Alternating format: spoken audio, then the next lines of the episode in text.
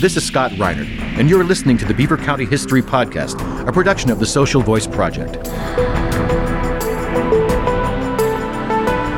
Did you know Edward Dempster Merrick had a dream and a vision in the late 1800s to create a cultural and artistic center for New Brighton?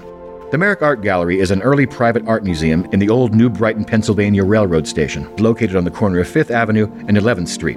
The main structure of the existing gallery was built between 1849 and 1851. A gallery contains a collection of French, German, English, and American paintings of the 18th and 19th century.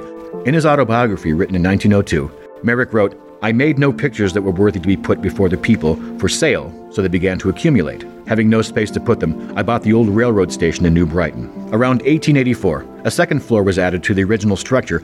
Over the next 10 years or so, Merrick's collection expanded significantly, much of it being purchased in New York City. Edward Merrick died in 1911, and the gallery was placed in a family trust and is still overseen by the Merrick family.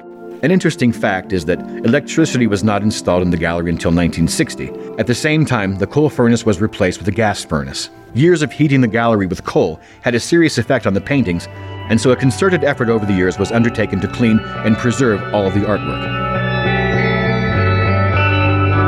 For more Beaver County history, visit the Beaver County History Podcast, a production of the Social Voice Project.